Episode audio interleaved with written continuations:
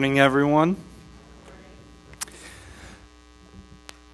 I was talking with Jackson about the the title slide, the language of the Bible, words we don't use today, and he was like, "It's funny because when you first read that, it sounds like we're almost saying like we really don't use any of biblical language, like we just don't know what the Bible says today." And I was like, "Well, I can maybe make a case for that."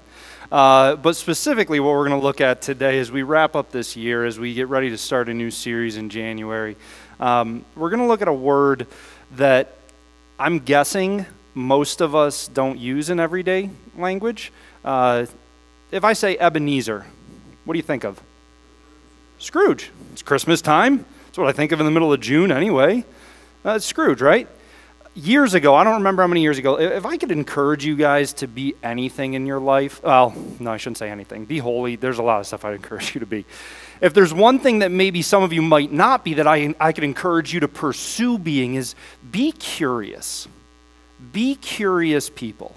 And what I mean by that is years ago, we were singing a beautiful hymn, Come Thou Fount, and I sang out, Here I raise my Ebenezer, and I realized I have no clue what I just said. I sang it, it sounded nice, don't know what I'm talking about. And so, church ended, I went home and I was like, What's an Ebenezer? Is it biblical? Or is this just some old English word that we don't know? And what I found is it's this really beautiful uh, idea that we see in Scripture, in the Old Testament. And so this morning, we're going to look at the word Ebenezer. Uh, we're going to look at what it means to raise one and why it's important and why I think it's so valuable, and honestly, why I think it's something that maybe a lot of us are missing in our lives. Uh, but if you will, please join me in prayer before we begin. Lord, thank you for the beautiful truths that we just sang about, the, the way we encouraged one another, exhorted one another, and praised who you are, praised your name. What a privilege it is to be able to lift up our voices together and, and glorify you. As we continue to worship through engaging with your word, may it be with hearts of humility, may it be with hearts of surrender, may it be with curious minds. God, you are a God of intellect. You have given us the ability to think. May we use it to praise you. Get rid of me entirely. Nobody needs to hear from me. We need you. Sanctify us, Lord. It's in Jesus' name we pray. Amen. 1 Samuel 1 Samuel chapter 7. I'm, I'm going to read the first 12 verses. We're not going to actually get to the word Ebenezer until verse 12, so we will get there. I know we're talking about it, but the first 11 verses aren't going to use that word. It appears once, just once. And then we're going to go through and we're going to look at what this story tells us. This is 1 Samuel 7. If you're able to, out of respect for the word of the Lord, please stand with me. And the men of Kiriath Jearim came and took up the ark of the Lord and brought it to the house of Abinadab on the hill. And they consecrated his son Eleazar to have charge of the ark of the Lord. From the day that the ark was lodged in Kiriath Jearim, a long time passed, some twenty years, and all the house of Israel lamented after the Lord. And Samuel said to all the house of Israel, If you are returning to the Lord with all your heart, then put away the foreign gods and the Ashtaroth from among you, and direct your heart to the Lord, and serve him only, and he will deliver you out of the hand of the Philistines. So the people of Israel put away the Baals and the Ashtaroth, and they served the Lord only. Then Samuel said, Gather all Israel at Mizpah, and I will pray to the Lord for you. So they gathered at Mizpah and drew water and poured it out before the Lord, and fasted on that day, and said there, We have sinned against the Lord and Samuel judged the people of Israel at Mizpah. Now, when the Philistines heard that the people of Israel had gathered at Mizpah, the lords of the Philistines went up against Israel. And when the people of Israel heard of it, they were afraid of the Philistines. And the people of Israel said to Samuel, Do not cease to cry out to the Lord our God for us, that he may save us from the hands of the Philistines. So Samuel took a nursing lamb and offered it as a whole burnt offering to the Lord. And Samuel cried out to the Lord for Israel, and the Lord answered him. As Samuel was offering up the burnt offering, the Philistines drew near to attack Israel. But the Lord thundered with a mighty sound that day against the Philistines and threw them into confusion, and they were defeated before Israel. And the men of Israel went out from Mizpah and pursued the Philistines and struck them as far as below Beth Kar. Then Samuel took a stone and set it up between Mizpah and Shen and called its name Ebenezer, for he said, Till now the Lord has helped us. You can be seated. Ebenezer means stone of help. That's literally what that word means. So he sets up a stone and he names it Ebenezer and he says, This is the place. Like, this is the literal physical mark where from there till here, like, this is where God has helped us and has saved us. And when we look at this whole story, I think we see some incredible, beautiful truths about who God is, who He has called His people to be, His church to be, what we see in the world, what we see in our lives. And so we're just going to unpack this story a little bit at a time and look at what we see. It's really four parts. And the first part is it begins with Israel repenting. And the important thing that I want to draw attention to here is, is note, let's go back to verses uh, 2, 2, 3, and 4. From that day until the ark was lodged, a long time passed, some 20 years, and all the house of Israel lamented after the Lord. Sin should grieve us this recognition of where they have been as a people, as God's people, sanctified, set apart, and where they have allowed themselves to go to, to turn from the Lord, it grieved them and it caused them to lament after the Lord.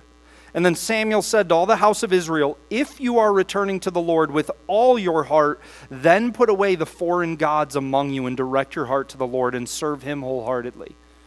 See, that's a huge, huge thing that we can never lose sight of in our lives when we're considering the grief and the weight of sin, repentance is genuine turning from. We have talked about this before. Guess what? We will talk about it again.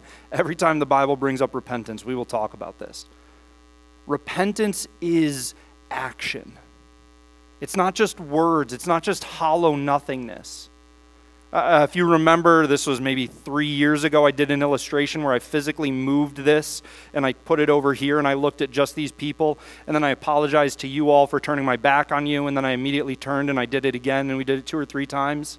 That's not repentance. I can't say I'm repentant if I'm just like, oh, shoot, uh, well, I kind of feel emotionally bad that you caught me doing this, so I'm sorry. No, repentance is action. Listen to what Scripture says. This is 1 Kings 8, 46 and 48, or 46 to 48. If they sin against you, for there is no one who does not sin, and you are angry with them and give them to an enemy, so that this is, he's talking to the Lord. He's talking to the Lord about his people, about God's people. He says, If they sin against you, for there is no one who does not sin, and you are angry with them and give them to an enemy, so that they are carried away captive to the land of the enemy, far off or near, Yet, if they turn their hearts in the land to which they have been carried captive, and repent and plead with you in the land of their captors, saying, We have sinned and acted perversely and wickedly, if they repent with all their mind and with all their hearts in the land of their enemies who carried them captive and prayed you towards the land which you gave to the fathers, the city that you have chosen, the house that I have built for your name, then hear from heaven your dwelling place, their prayer and their plea, and maintain their cause if they repent with all of their hearts, if they repent with all of their minds, if they turn back to you. Because sin is turning away from God, it's rejecting God, it's choosing something other than His holiness. So if I say, hey, I reject God and I turn over here, oh, shoot, I'm sorry, but I still choose this, we can't call that a repentant heart. What else does Scripture say about this idea? Isaiah 55 7. Let the wicked forsake his way, and the unrighteous man his thoughts. Let him return to the Lord, that he may have compassion on him, and to our God, for he will abundantly pardon. Hosea 6 1 Come, let us return to the Lord, for he has torn us, that he may heal us. He has struck us down, and he will bind us up. Joel 2 12 Yet even now, declares the Lord, return to me with all your heart, with fasting, with weeping, and with mourning. Genesis 35 2 So Jacob said to his household and all who were with him, Put away the foreign gods that are among you, and purify yourselves, and change your garments. Joshua 24, 14 and 23. Now therefore, fear the Lord and serve him in sincerity and in faithfulness. Put away the gods that your fathers served beyond the river and in Egypt and serve the Lord. He said, Then put away the foreign gods that are among you and incline your heart to the Lord, the God of Israel. Repentance is action, it's follow through. It's grieving the sin, it's recognizing the sin for what it is, and it's feeling the weight and the burden of it, and it's returning to the Lord. I'm going to ask you all a question that I've asked all of the candidates we're interviewing for the associate position. Answer this first part in your mind. What is the, what's the biggest problem facing the church today? What's the biggest need in the church today? People talk about, oh, we need more fellowship, we need more discipleship, we need more. Like they, they, everybody has their answers, right? I'm sure you guys do. What is the biggest need facing the church today? What's the biggest need facing society today? A holier church. Church has drifted, right? We're not teaching this. Okay, great. Everybody has an answer to that first question. And then the moment they stop speaking, the moment they stop giving their answer to the first part, I immediately fire off, Great, what are you doing about it? Surprising how many guys have an answer to the first one and get tripped up at the second half. See, we can lament the state of things today. We can lament where the church is today. We can lament and grieve where things are. And we can say, oh, you know what? The church has really drifted from truth. The church has really drifted from this. The church has really fallen away. The church has done this. Okay, great. Are we just sorry or are we repentant? Are we doing something about it? Are we turning back to the holiness that we're called to? This is what God's people were doing. It's a beautiful, beautiful thing. Yes, there's grief. Yes, there's lamentation. But there's sanctification, there's growth. That should be celebrated, that should be pursued. And then what do we see happens in this moment? The people are repenting, the people are sacrificing, they're returning to the Lord. And it says the lords of the Philistines, their enemies, heard about this. They heard about God's people returning to holiness. They heard about God's people returning to Him. They heard about God's people gathered in one place, offering sacrifices. And it says, and they chose to attack at that moment. I want to talk about the war we find ourselves in because it's easy to swing too far in either direction. And I want to point out a very practical lesson. How many people have ever heard or ever said the phrase, when it rains, it pours? Yeah, I've said it. There was, this was a seven day period in our lives earlier this year. Within seven days, Pastor Mario announced his resignation. We found out a family member died. We had a miscarriage, and we had the vote to leave the denomination. I was exhausted. Mentally, emotionally, every new thing felt like, oh my goodness, when it rains, it pours.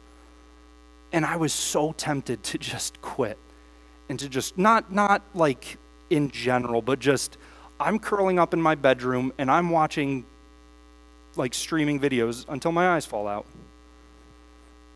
I'm done. I was, I was so tempted to be angry, to be bitter, to be short, to disengage. When it rains, it pours. How many people have ever said or heard, Well, I knew it was too good to last? Uh, I, I, knew things were going too well. I was waiting for the other shoe. Like, I was waiting for something to go wrong, right? Like, things were too good. I was waiting for it to go bad.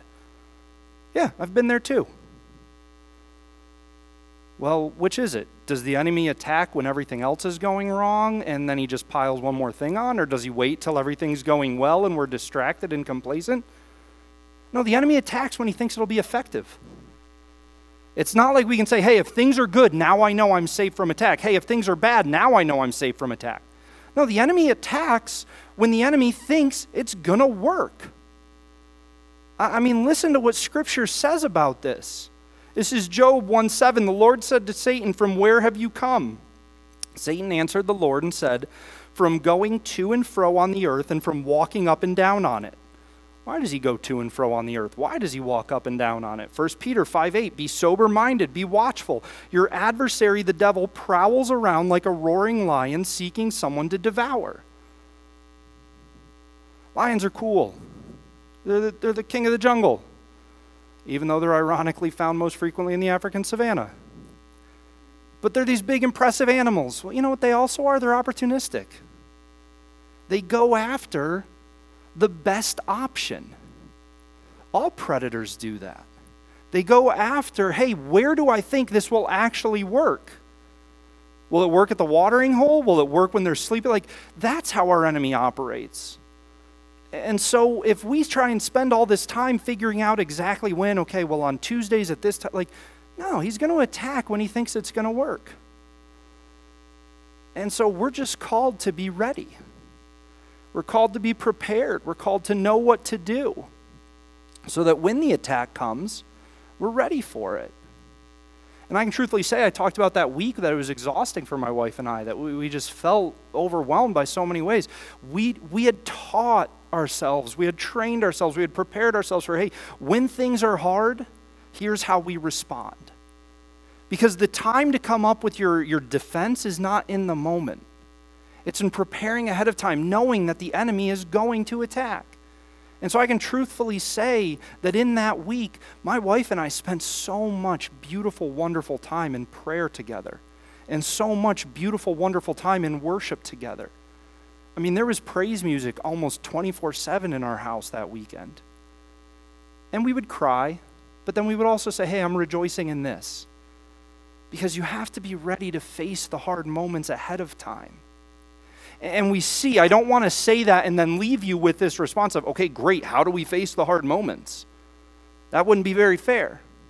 And God doesn't do that to us. God presents his people repenting, turning to him, pursuing holiness. He tells us about the reality of the enemy he attacks that seeks to destroy, to kill, and to devour. And then he shows us how his people are supposed to respond. Listen to this. It's incredible.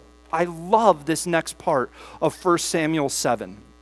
Let's go back there, verses 8 and 9. Okay, so the enemy, they attack. What happens? When the people of Israel heard of it, they were afraid of the Philistines. And the people of Israel said to Samuel, Do not cease to cry out to the Lord our God for us, that he may save us from the hand of the Philistines. So Samuel took a nursing lamb and offered it as a whole burnt offering to the Lord. And Samuel cried out to the Lord for Israel, and the Lord answered him.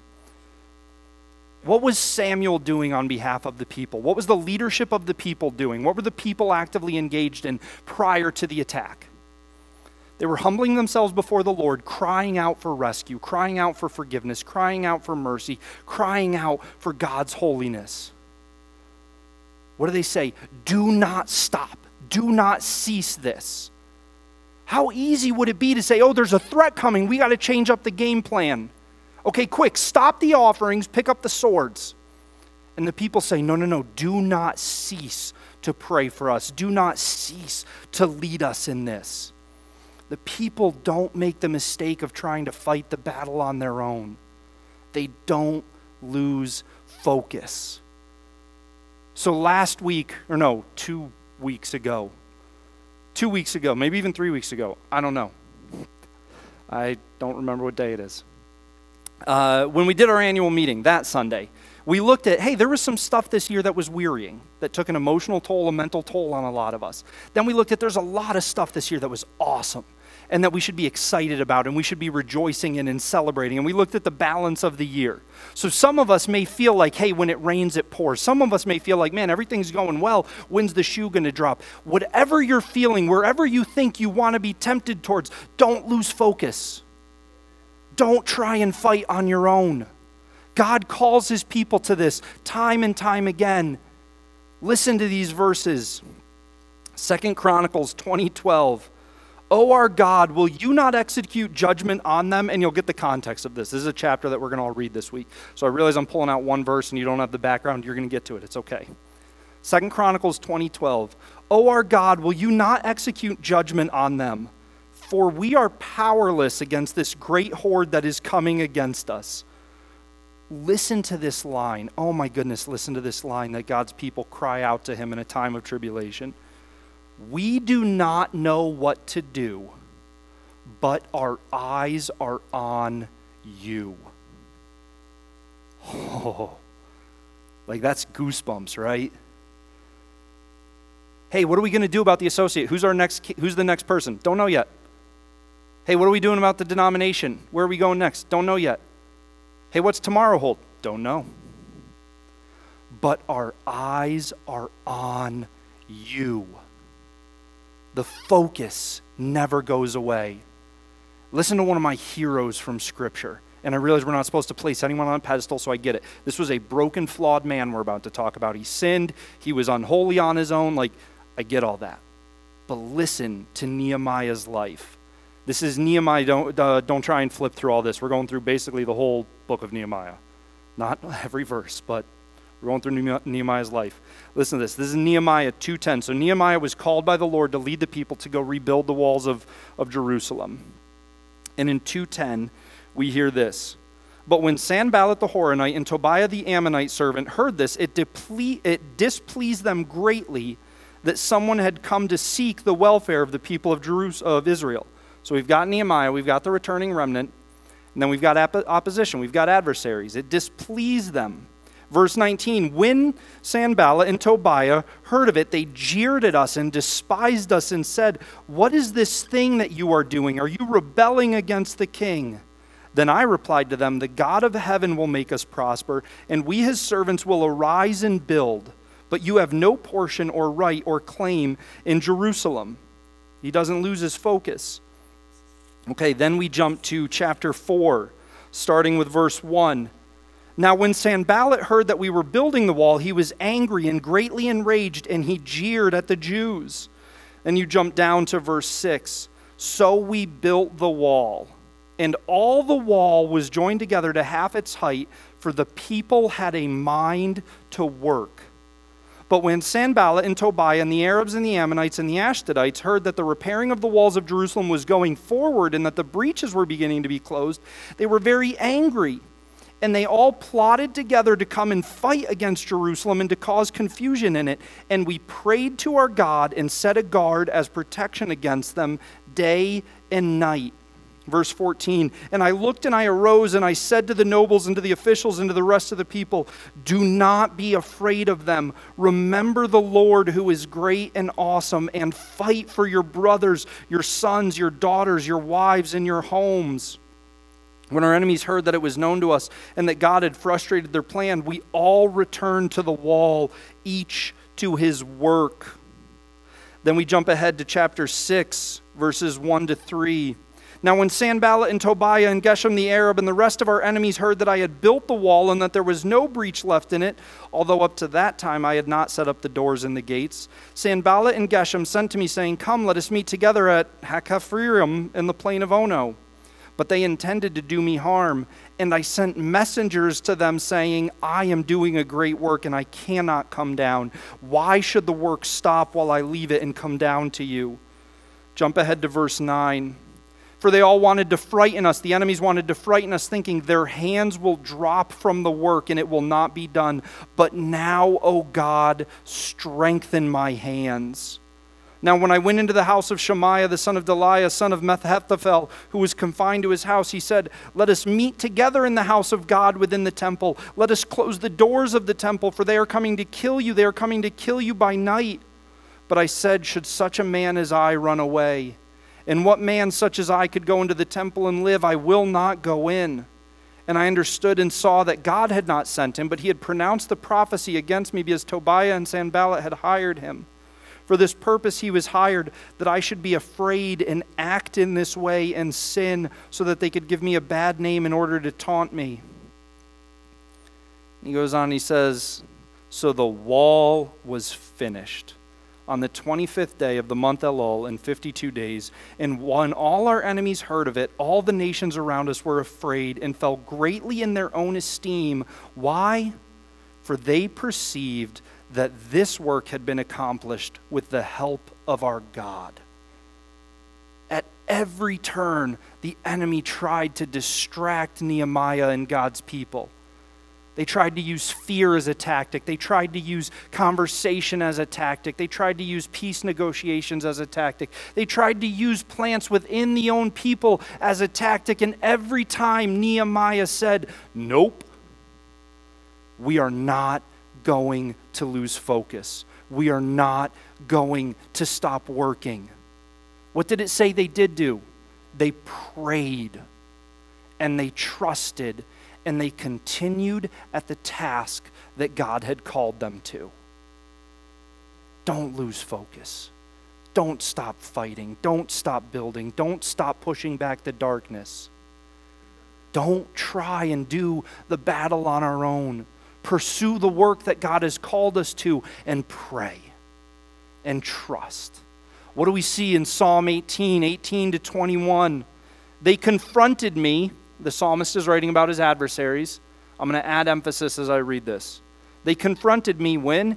In the day of my calamity, but the Lord was my support. He brought me out into a broad place. He rescued me because he delighted in me. The Lord dealt with me according to my righteousness, according to the cleanness of my hands. He rewarded me, for I have kept the ways of the Lord and have not wickedly departed from my God. In the day of my calamity, the enemy confronted me. Well, how did the psalmist respond? He said, Nope, I have kept the ways of the Lord. God's people can't lose sight of the mission. They can't lose sight of the calling on their lives. We cannot try and do this on our own.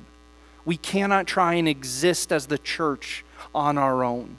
We cannot try and exist as a local congregation on our own. You cannot exist as a husband, as a wife, as a father, as a mother, sister, brother, aunt, uncle, cousin, nephew, whatever. You cannot do it on your own. The moment you lose focus of this, the moment you stop relying on the Lord, the moment you stop depending on His sovereignty, that's when the trouble pops up. Because what happens? Oh, now the story gets super fun. What happens when God's people don't lose focus? They don't turn from their task. They don't abandon the call to holiness or sanctification. They don't abandon the call to repentance. They pray and they trust. And what happens next? Fireworks. It is awesome. 1 Samuel 7. Do not cease to cry out to the Lord our God for us. So Samuel took a nursing lamb, and Samuel cried out, and the Lord answered him. As Samuel was offering up the burnt offering, the Philistines drew near to attack Israel. But the Lord thundered with a mighty sound that day against the Philistines and threw them into confusion, and they were defeated before Israel. God fights for his people. If you're weary, God fights for you. If this last year was exhausting, God fights for you. If you're scared about what this next year might hold, God fights for you. God fights for his people. Think of an image of Jesus.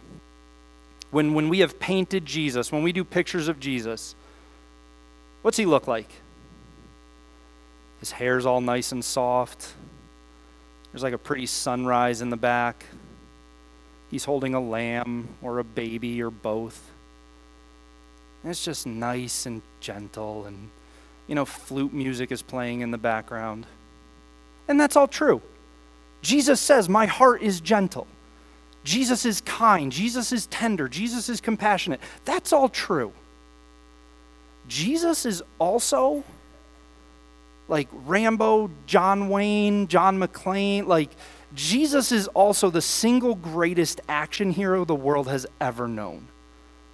Listen to how God describes himself in Scripture. Exodus 15:3 The Lord is a man of war. The Lord is his name. Deuteronomy 24 For the Lord your God is he who goes with you to fight for you against your enemies, to give you the victory. Isaiah 42 13, the Lord goes out like a mighty man, like a man of war, he stirs up his zeal. He cries out, he shouts aloud, he shows himself mighty against his foes. Jeremiah 20:11 But the Lord is with me as a dread warrior. Therefore my persecutors will stumble, they will not overcome me. Hebrews 13:6 So we can confidently say, "The Lord is my helper; I will not fear. What can man do to me?" Listen to Revelation 19, starting in verse 11, talking about Jesus. Then I saw heaven opened, and behold, a white horse. The one sitting on it is called faithful and true, and in righteousness he judges and makes war. His eyes are like a flame of fire, and on his head are many diadems. He has a name written that no one knows but himself. He is clothed in a robe dipped in blood, and the name by which he is called is the Word of God. And the armies of heaven, arrayed in fine linen, white and pure, were following him on white horses. From his mouth comes a sharp sword with which to strike down the nations, and he will rule them with a rod of iron. He will tread the winepress of the fury of the wrath of God the Almighty. On his robe and on his thigh, he has a name written King of Kings and Lord of Lords. God is awesome in power. God is a soldier like the world has never known. God is a military commander with brilliance far surpassing our own historical heroes. God is omnipotent and God fights for his people. What, like, seriously, what are you going to come at us with? Did you, did you hear how God describes himself? A dread warrior, eyes like fire, a sword emanating from his mouth. Like, do you hear the power that is the Lord's? What, what are you going to come at us with? That God is not sovereign over. So God's people don't lose focus. They don't lose sight. They say, No, we're not the ones in this moment called to fight. We're going to pray. We're going to surrender, and God will do the fighting and God does the fighting, and the Philistines are defeated. Come on. Let that encourage you. Let that bolster your strength. Let that cause you to press on one more day, one more inch, one more conversation. Fight. Don't stop. And then what do God's people do? How do they respond? What brings us to all of this that started this whole thing? The fourth part of the story after God gives victory, Samuel raises a stone and he calls it Ebenezer. And he says, For the Lord has helped us. Then God's people respond with deliberate acts of witness, deliberate testimony, deliberate sharing, deliberate promoting of what God has done, prompting questions from others. They create conversation starters, listen to Scripture this is Genesis 31 44 to 48. Come now, let us make a covenant, you and I, and let it be a witness between you and me. So Jacob took a stone and set it up as a pillar. And Jacob said to his kinsmen, Gather stones. And they took stones and made a heap, and they ate there by the heap. Laban called it, oh boy. Laban called it Jagar Sahadahutha. You don't know if I said it correctly. But Jacob called it Galeed. Laban said, This heap is a witness between you and me today. Genesis 35, 13 to 15. Then God went up from him in the place where he had spoken with him. And Jacob set up a pillar in the place where he had spoken with him, a pillar of stone. He poured out a drink offering on it and poured oil on it. So Jacob called the name of the place where God had spoken with him Bethel. You have Joshua. Joshua chapter 4, starting in verse 1. When all the nations had finished passing over the Jordan, the Lord said to Joshua, Take twelve men from the people, from each tribe a man, and command them, saying, Take twelve stones from here out of the midst of the Jordan, from the very place where the priest's feet stood firmly, and bring them over with you, and lay them down in the place where you lodge tonight. Then Joshua called the twelve men from the people of Israel, whom he had appointed, a man from each tribe. And Joshua said to them, Pass on before the ark of the Lord your God in the midst of the Jordan, and take up each of you a stone upon his shoulder, according to the number of the tribes of the people of Israel, that this may be a sign among you. When your children ask in time to come, What do these stones mean to you? Then you shall tell them that the waters of the Jordan were cut off before the ark of the covenant of the Lord. When it passed over the Jordan, the waters of the Jordan were cut off. So these stones shall be to the people of Israel a memorial forever. Psalm 145 4. One generation shall commend your works to another and shall declare your mighty acts. This is a very practical application. This is a very practical tool. This is a very practical help. Why? Because we are forgetful people. We are selfish people. We get so wrapped up in our own problems, we get so wrapped up in our own difficulties, we get so wrapped up in our own immediate circumstances that we lose sight of who God is and what He's done. This isn't unique to us.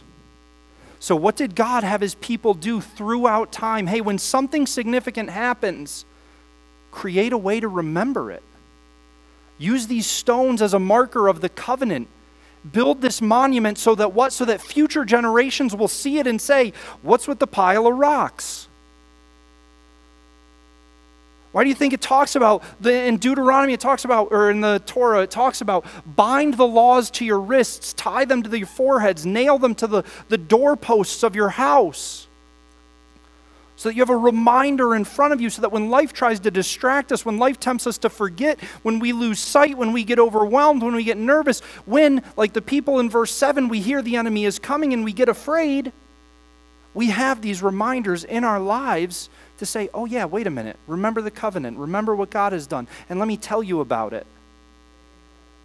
So when we sing that beautiful hymn of Here I Raise My Ebenezer, what we're saying is, Here I have deliberately taken action to place a reminder in my life that will call to mind the faithfulness of God. Here are the intentional steps I have taken to make sure that in the hard times, I have a reminder of who the Lord is and what He's done. Here I take note of how God has rescued me. Here I celebrate and rejoice and praise Him for what He has done in my life. And honestly, I think we could all use more Ebenezers in our lives. Because I know we lose sight of these things. And I know we get overwhelmed and we get nervous. And God says, hey, I, I get it. You're going to do that. You're not omniscient. So if you raise an Ebenezer, if you raise a memorial, it gives you something to remind you. It gives you something to cause the next person to ask, what's that about? So, what in your life causes others to say, whoa, hey, tell me about that? I'm not literally, I mean, if you want to, if you pray about it and feel called to, cool. I would love to come see it. But I'm not saying like when guests come to your home and they open the door, there needs to be 12 stones piled up. But is there something in your house that's going to cause guests to say, whoa, tell me about that? What's the deal with that? Is there something in your office, your cubicle at work? Is there something in your car? Is there something like, like why, why would we not take this seriously? Seriously. I mean, if you're right now thinking of like, oh, come on, that's kind of weird. Why? if you go into my office, if you've been to my office, you see a lot of books and you see a lot of Lego. I just got Lego for Christmas. It was great. I built it yesterday. Why? Because one, I genuinely like Lego. But two, every time I see Lego in my office, and it's at every angle, so no matter which way I'm facing in my office, I can see Lego. And this is the honest to goodness truth.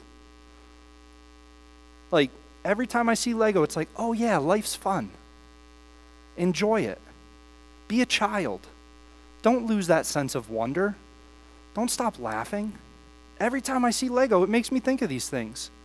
There's something else in my office. On the coffee table, where I've got some of my favorite books displayed, there's also a pitcher. Just a simple ceramic pitcher. It's never full with anything. I would knock it over. I'm not going to do that to Rebecca. But what does that picture remind me of? Every time I see it, when I look up from my desk, my eyes see the picture. What's it remind me of? It reminds me that, hey, I am called to pour myself out in service, but a pitcher cannot pour out if it's not being poured into. And that picture reminds me I need to be returning to the well that never runs dry. I need to be returning to the source of life. I need to be returning to the waters that won't leave me thirsty. So if I'm not being filled, if I'm not pursuing Jesus, there's no way I'm going to be able to pour myself out for you guys. That picture reminds me of who I'm called to be. The Lego reminds me of who I'm called to be. My wife and I have different things in our home that when we see it, it says, oh, yeah, that's who we're called to be. Oh, yeah, that's what God has done. Oh, yeah, that's who He is. And people have asked us about it. What's that thing? Oh, hey, let me tell you. So, do we have Ebenezers in our lives? Maybe it's a poster, maybe it's a framed piece of artwork, maybe like but do you have things? Have you intentionally taken ownership of setting up reminders in your life so that when the busyness of life, when the fear of life, when the distractedness of life, when the tension of life, when the difficulty of life tries to draw your attention away from the Lord, when it tries to take your eyes off of him, we can say, no, no, my eyes are on him. I see this, and it reminds me of his covenant faithfulness. I see this and it reminds me of his mercy. I see this and it reminds me of his goodness. I see this and it reminds me of his protection, of him fighting for me. I mean, just imagine with me what do you think our lives might look like if we never took our eyes off him? What might the church look like? What might the bride of Christ look like if the church kept their eyes on Christ? So that when difficult things pop up, why do you think we incorporated testimony into the annual meeting the last two years? Because I get it. Our eyes get taken off what God is doing. So, if we can carve out time to say, hey, here is a living, breathing human standing in front of you in your vision, giving testimony to the goodness of God, we can say, oh, yeah, let me get my eyes back on him. So, do you have Ebenezer's in your life? Is your life an Ebenezer? I, I love this part in, in Scripture, this word that we don't use, that we don't think about because it calls us to the intentionality that God has laid out his commands for us, the details for us. I mean, why is the Old Testament in there? It's for stories like that. Because all of Scripture is God breathed, all of Scripture is youthful for holiness, for growing. So when we look at stories like that, allow it to strengthen us, allow it to encourage us, but then allow it to sanctify us, make us holier. Teach us to stop trying to fight on our own. Teach us to never lose focus, never lose sight of the goal, the mission, the call. To repent with our whole hearts, to turn with meaningful action, to do something about it. And then to deliberately take steps. I love when you read through the Old Testament, I love how frequently it talks about God's people doing something deliberately to cause the next generation to ask a question. What are you doing to cause the next generation to ask a question? What are you doing to help sanctify the church of tomorrow? What are you doing to help sanctify the church for your great grandchildren? What are we doing about this stuff? Like, this stuff matters. So let's do something about it. So, this week, as we consider these things, as we consider this story, these lessons of learning not to fight in our own power, learning not to take our eyes off the target, learning to respond in prayer in adversary, learning to respond in praise when facing affliction, let's read Second Chronicles 20 and Daniel 3. Second Chronicles 20 that we pulled the one verse out of. Daniel 3, Shadrach and Benny, if you're a VeggieTales fan. Shadrach, Meshach, and Abednego, if you don't know what I'm talking about. Great chapters. So let's read 2 Chronicles 20 and Daniel 3, and then pray as led by those chapters. We've been doing beautifully about prayers of adoration and confession and thanksgiving and supplication. Again, in the pre service prayer time where we ask the Lord to bless the service and to lead us in the service, you heard adoration, confession, thanksgiving, and supplication. It was, it was such an encouragement to my heart. So let's continue to make sure that we're growing in prayer and allowing Scripture to drive our prayer life Let's continue to remember John 17, 17, I've hidden your word in my heart that I might not sin against you. That's not what John 17, 17 says, but that's what the Bible says. So we're working to make sure that as a church we're hiding scripture in our heart. We're meditating on it, we're internalizing it, we're allowing it to shape us. So I'm not going to tell you what John 17, 17 says. We've been doing it for about a month and a half. If you're still learning it, great, keep going after it. And then apply. Yeah, this is very practical. And yeah, you might think I'm weird and nuts. But what like, what's the downside? To literally raise an Ebenezer in your life.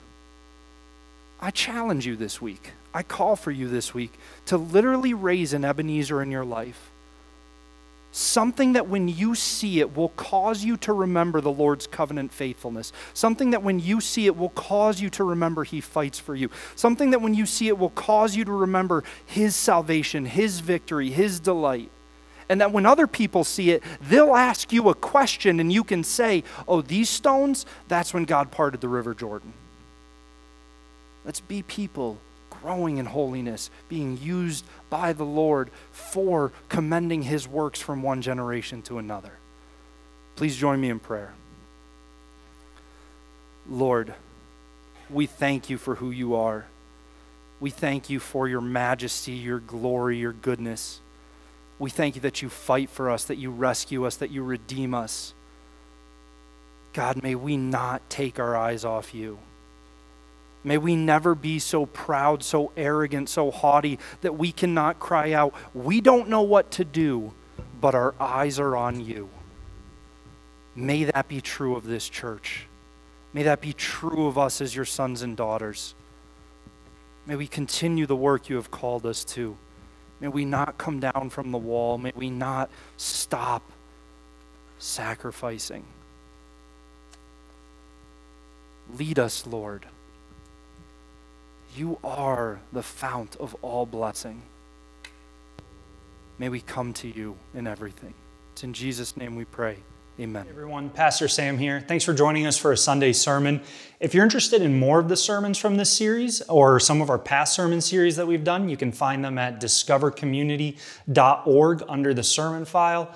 Uh, otherwise, you can subscribe to this channel to make sure you stay up to date on all our content. Thanks for joining us.